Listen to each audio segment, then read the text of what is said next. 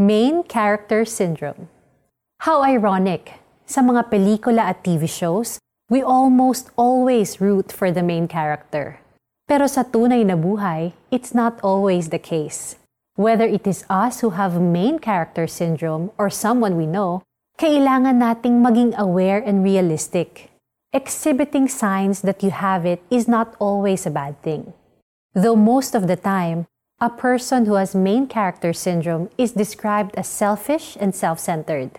Natatrato niya tuloy ang ibang tao as extra o support lang sa buhay niya to the point na nababawasan ang pagbibigay importansya niya sa iba. Someone with this syndrome has the tendency to be overly conscious of what others think. And sadly, how they value themselves is based on the compliments they get.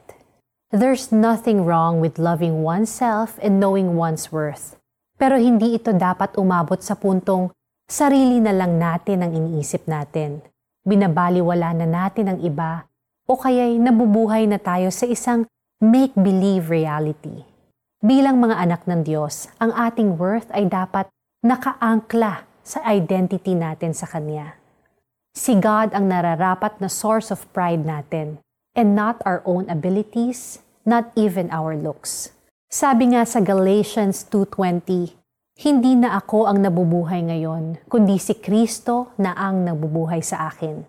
At habang ako'y nabubuhay pa sa katawang lupa, namumuhay ako sa pananalig sa anak ng Diyos na umiibig sa akin at naghandog ng kanyang buhay para sa akin. Pinapaalalahanan din tayo ng Romans 12.10 na magmahalan tayo at pahalagahan natin ang iba ng higit sa pagpapahalaga nila sa atin.